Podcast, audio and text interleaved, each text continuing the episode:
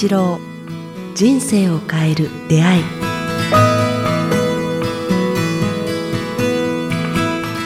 こんにちは早川洋平です。北川八郎人生を変える出会い。今日は第65回をお届けします。北川先生よろしくお願いします。よろしくお願いします。さあ、えーこれ配信される時は先生もう4月です。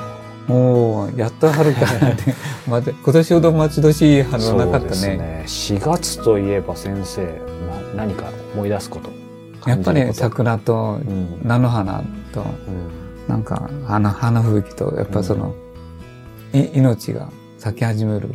ウキウキしてしまうね。うん。なんでしょうね。やっぱりまあなんか入学式とか何か新しいものが始まるっていう時期もあるんですけどやっぱりなんかいいですよね。いいよね。う。ポジティブになるというか。今度はか鎌倉の海岸、4月の歩いてみた今まで山だ山だったけどそうんね。どんな風が吹くのかな。確かに。ちなみにそうか花見とか先生するんですか？昔はよくやってた。本当に4、はい5年前まで。ここの時忙しくてやってないんだよね。みんなが待ってるけど。今年はぜひねどっかでしたいね。しましょうよみんな、みんなどんどん企画してくると思いますけど。さあ、えーもう4月に入りましたが、今日のテーマはですけど、先生あのーうん、そっかそっか。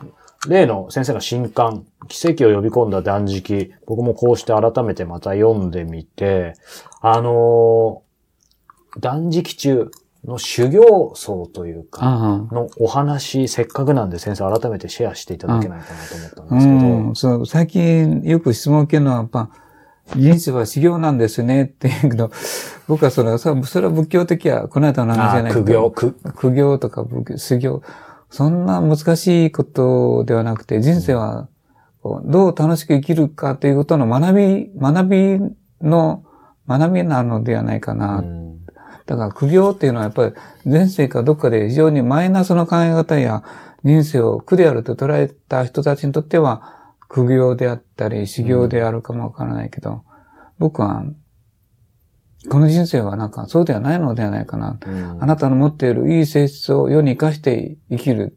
そこで喜びと、それからなんか、あ良き仲間と、うんそれからこう自分の才能があ発揮されるチャンスがやってくる。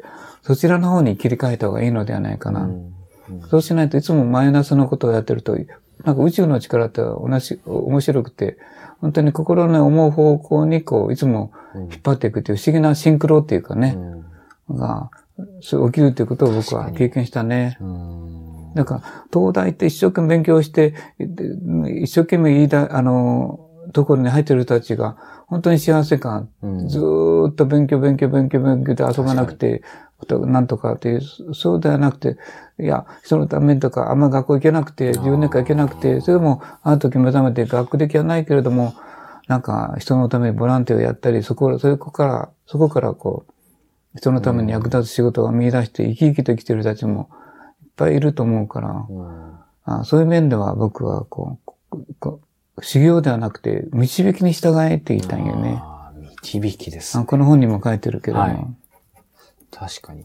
あのそういう意味どう思う？ん、なんか今お話が出てたのは、その修行っていうと、まあ、前々回の話じゃないですけど、そんなわ悪いことじゃないというか、イメージあるんですけど、ただその一方で先生おっしゃるように修行っていうとどうしても、く苦行とか、ううん。だったりとか、あと、修行してる実は、まあ、皆さんがどうかわかんないですけど、僕が例えばなんかまあ、努力とか修行っていう言葉で自分が実践してるときに、ふと、今、はっと気づいたのは、それって本当に、なんか、実は自分のためだけにしかやってないんじゃないかとか、だから、なんか先生おっしゃったその他者のために何かをするっていう意味での、そういう意味での本当は修行だったらまた違うのかもしれないですけど。でも他者のためにする修行をやったらね、やっぱ修行の場所を見られたらダメと思うよ。僕もね、あの、まあ40日間、46日間の断食を2回やったけども、まあ何回もいいけれども、修行中あ、この修行を人に見られなかったんよ。うん。誰にもこう応援もなし、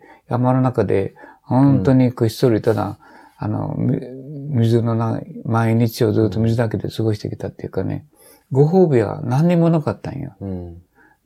人からのご褒美は、ド貧乏と、ドがつく貧乏と、偏見と差別やったんよ。うん偏見と差別。アホやってみんなが思えてた。うんで、もう、どんどん貧乏になるし、うん仕事はない、ね、何時間もない。で、人間のご褒美はそうやった。うんでも神のご褒美は、なんか安らぎと、から自分の才能が見つけることと、はから、なんか光につながることっていうかね、い。うんなんか、そのつながることができたようね。んなんかね、本当にあの、光に、光のパイプにつながることができるんよね。光のパイプ。うん。うんその中に入ってしまうと、ネズミと一緒で後戻りできるんだよ。うん前に、光の前に進むしかないよね。へパイパイプに入ったネズミは後戻りしきらない。ーできないでしょうね。で僕らも同じように、パイプに入った僕ら、足、あと、狭いから、もうずっと前に行くしかない。前にしかないよね。うん。でもそこね、安らぎあるんよ。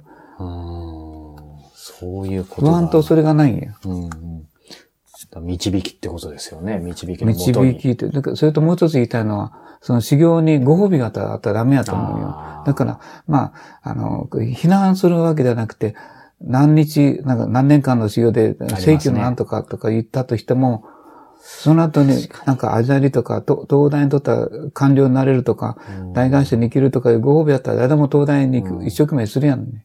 でも、あれが何にもなくて、やればやるほど心が澄むことができるとか、濁りなく生きれるとかいうことしかないとか言ったら、あれだけの人が東大に行くやろか。うん。その先をそうか。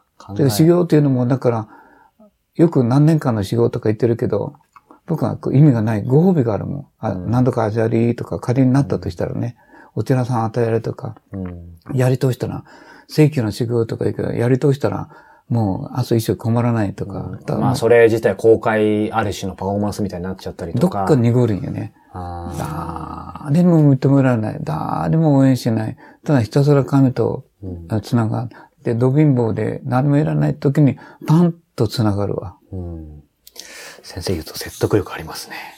だから僕、修行はもう人に見られたりけんし、うん目的持ったり、そういう拍手があったらダメ。ご褒美がある修行はうん何ももたらさない。うんだから一回目の修行は全くダメやったもん。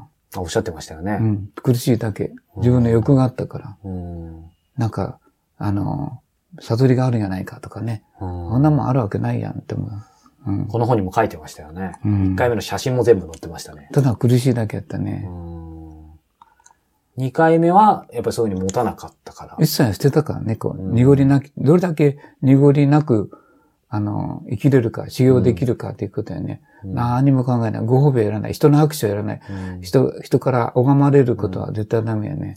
先生、逆説的なんですけど、うんその求めなかったのが良かったということなんですけど、でも結果的に得たものってやっぱりあるんですか？うん、やっぱ、安らぎとご褒美と、なんか、い今のこんな才能やね。人を説得する才能は、自分から自分が文章を書けるとか、うんなんか声が柔らかくなってくるとか、人の、あの、前、なんかいろんな才能があるわ。うんなんか全、人通力に近いようなオーラが見えるとか、なんかそういう人が喋る前に人の気持ちが見えるとか、その人の生き様が全部見えてきたりとか。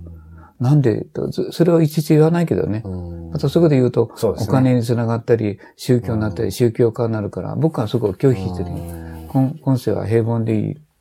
そしてこれを聞いた方も、それを期待してまたね、断食しないように、うん って話ですよね。そうか。うんねえ。で、もう一つ思うのはね、はい。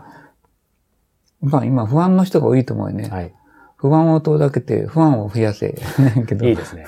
また出ましたね、今日も。かあの、社会とか会社がこう、不安を煽ってる、煽ってるような感じがするんよ。うんで、私たちはその、ふ不安、社会から何とかによって不安をこう迷わせられてるっていうか、はい煽られて、不安に煽られた人生をこう送らされて生きてきてるなって感じがするんよ。保険とかさ、はい事故が合うよとか、だから今のうち、がん保険とか、がんにもなってないのに、がん保険、がん保険とか、なんかな、交通事故にあったらとか、いつもこう、保険会社が言ってるような、保険会社は、はい、悪いというふうにはないけども、まあ、その不安を煽る仕事は、あの、世の中蔓延してると思うよ。お医者さんも何かあったらすぐ医者に来てくださいとか、あんな、いちいちお医者さんに噛んでも、自分がきちんとね、楽しく生きて、体を酸性じゃなくて、アルカリ性アルカリ性にやって、野菜をたくさん食べて、いつも明るく楽しく、うん。ね、面白く、はい。人のためにやってたら、そうそう病気せんもね、免疫力お高いし。っしましたね。ううん。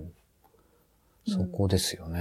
だから僕はこう、なんかね、不安に煽られてるんじゃないかね。うん。なんか今はこう、今の、はい。あれは不安保険に入ってはないかね。そうですね。だ喜び保険を作ったらいいとるんよ。喜び保険。うん、いいことあったら保険出すよ。ってああ、いいですね。そっちの方がフォーカス変わりますね。うん、だからなんか、自分の、自分で作ってもいいやな。喜び、喜び、不安保険じゃなくて、喜び保険を作ったらいいんじゃないかな。いや、僕保険入ってるんですけど、正直、あのーその、例えば更新のお知らせとか、なんかお知らせ来ても、ワクワクしないですよね。うん 自分で入ってながら。保険、安心のために入ってるけど、結局、安心ってあんまりないみたいほとんど僕今、ぜ全然ない。僕保険は全く。入るお金がなかったから入れなかったんやけど、その代わり気をつけたことは病気しないことと事故をしないように生きていけないけど、んうん。まあ、まずそこですよね。大前提として何かに頼るんじゃなくて、自分でしっかりそこを整えるというか。でも時々車に関しては大きな失敗することはあるけどうね。んでも、まあ、あの、不注意で3つのことが、はい。あの、気をつければね、三つ。この準備が、み未来の準備がね、すべては準備がなされた時に、こう、やってくるから、うん。やっぱりこう、居眠りと、それから、あーなんかね、あの、不注意と、はい。対応、ね、車の整備をきちんとやらないとかいう、はい。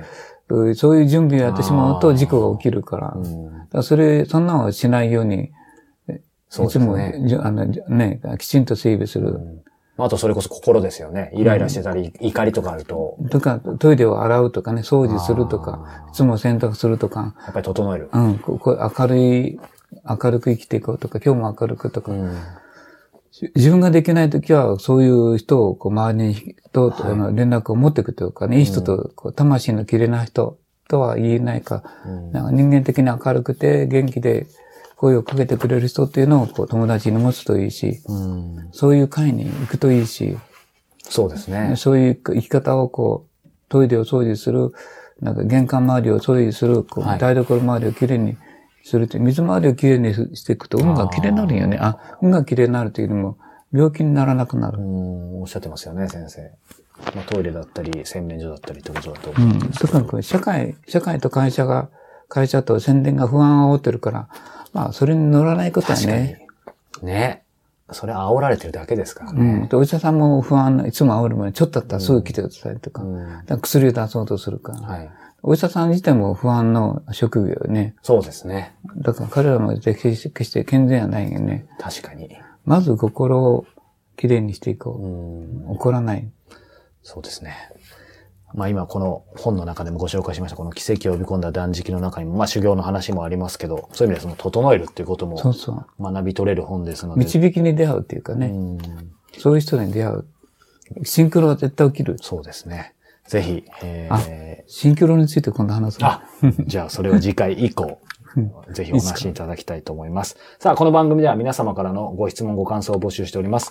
詳しくは北川八郎公式ホームページ、もしくはメールアドレス、北川アットマーク、キクタス .jp、北川アットマーク、kiqtas.jp までお寄せください。さあ、また、えー5月ですね。また満月の夜の勉強会、第13期東京、ぜひ、はい。迷ってる人、苦しんでる人、始まりますので。よかったら、あの、この世をきれいにするために、うん自分磨きに来てください。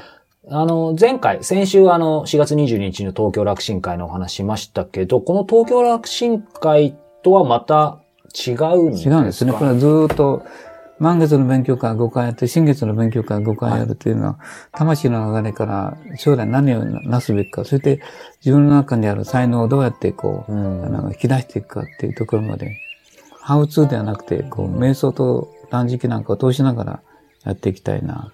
これは、もちろん経営者の方、まあ僕も実は勉強させていただいたんですけど、経営者の方多いですけど、経営者の方以外でもどうなんですか、来てますね。先生その辺皆さん。うんただ、あの、どうしてもこう料金があのいるので、場所を借りてる、はい場所が良かったりするので、まあ、経営者クラスの人たちのうんが中心ね。中心が多い。うんでも、余裕のある人は、はい。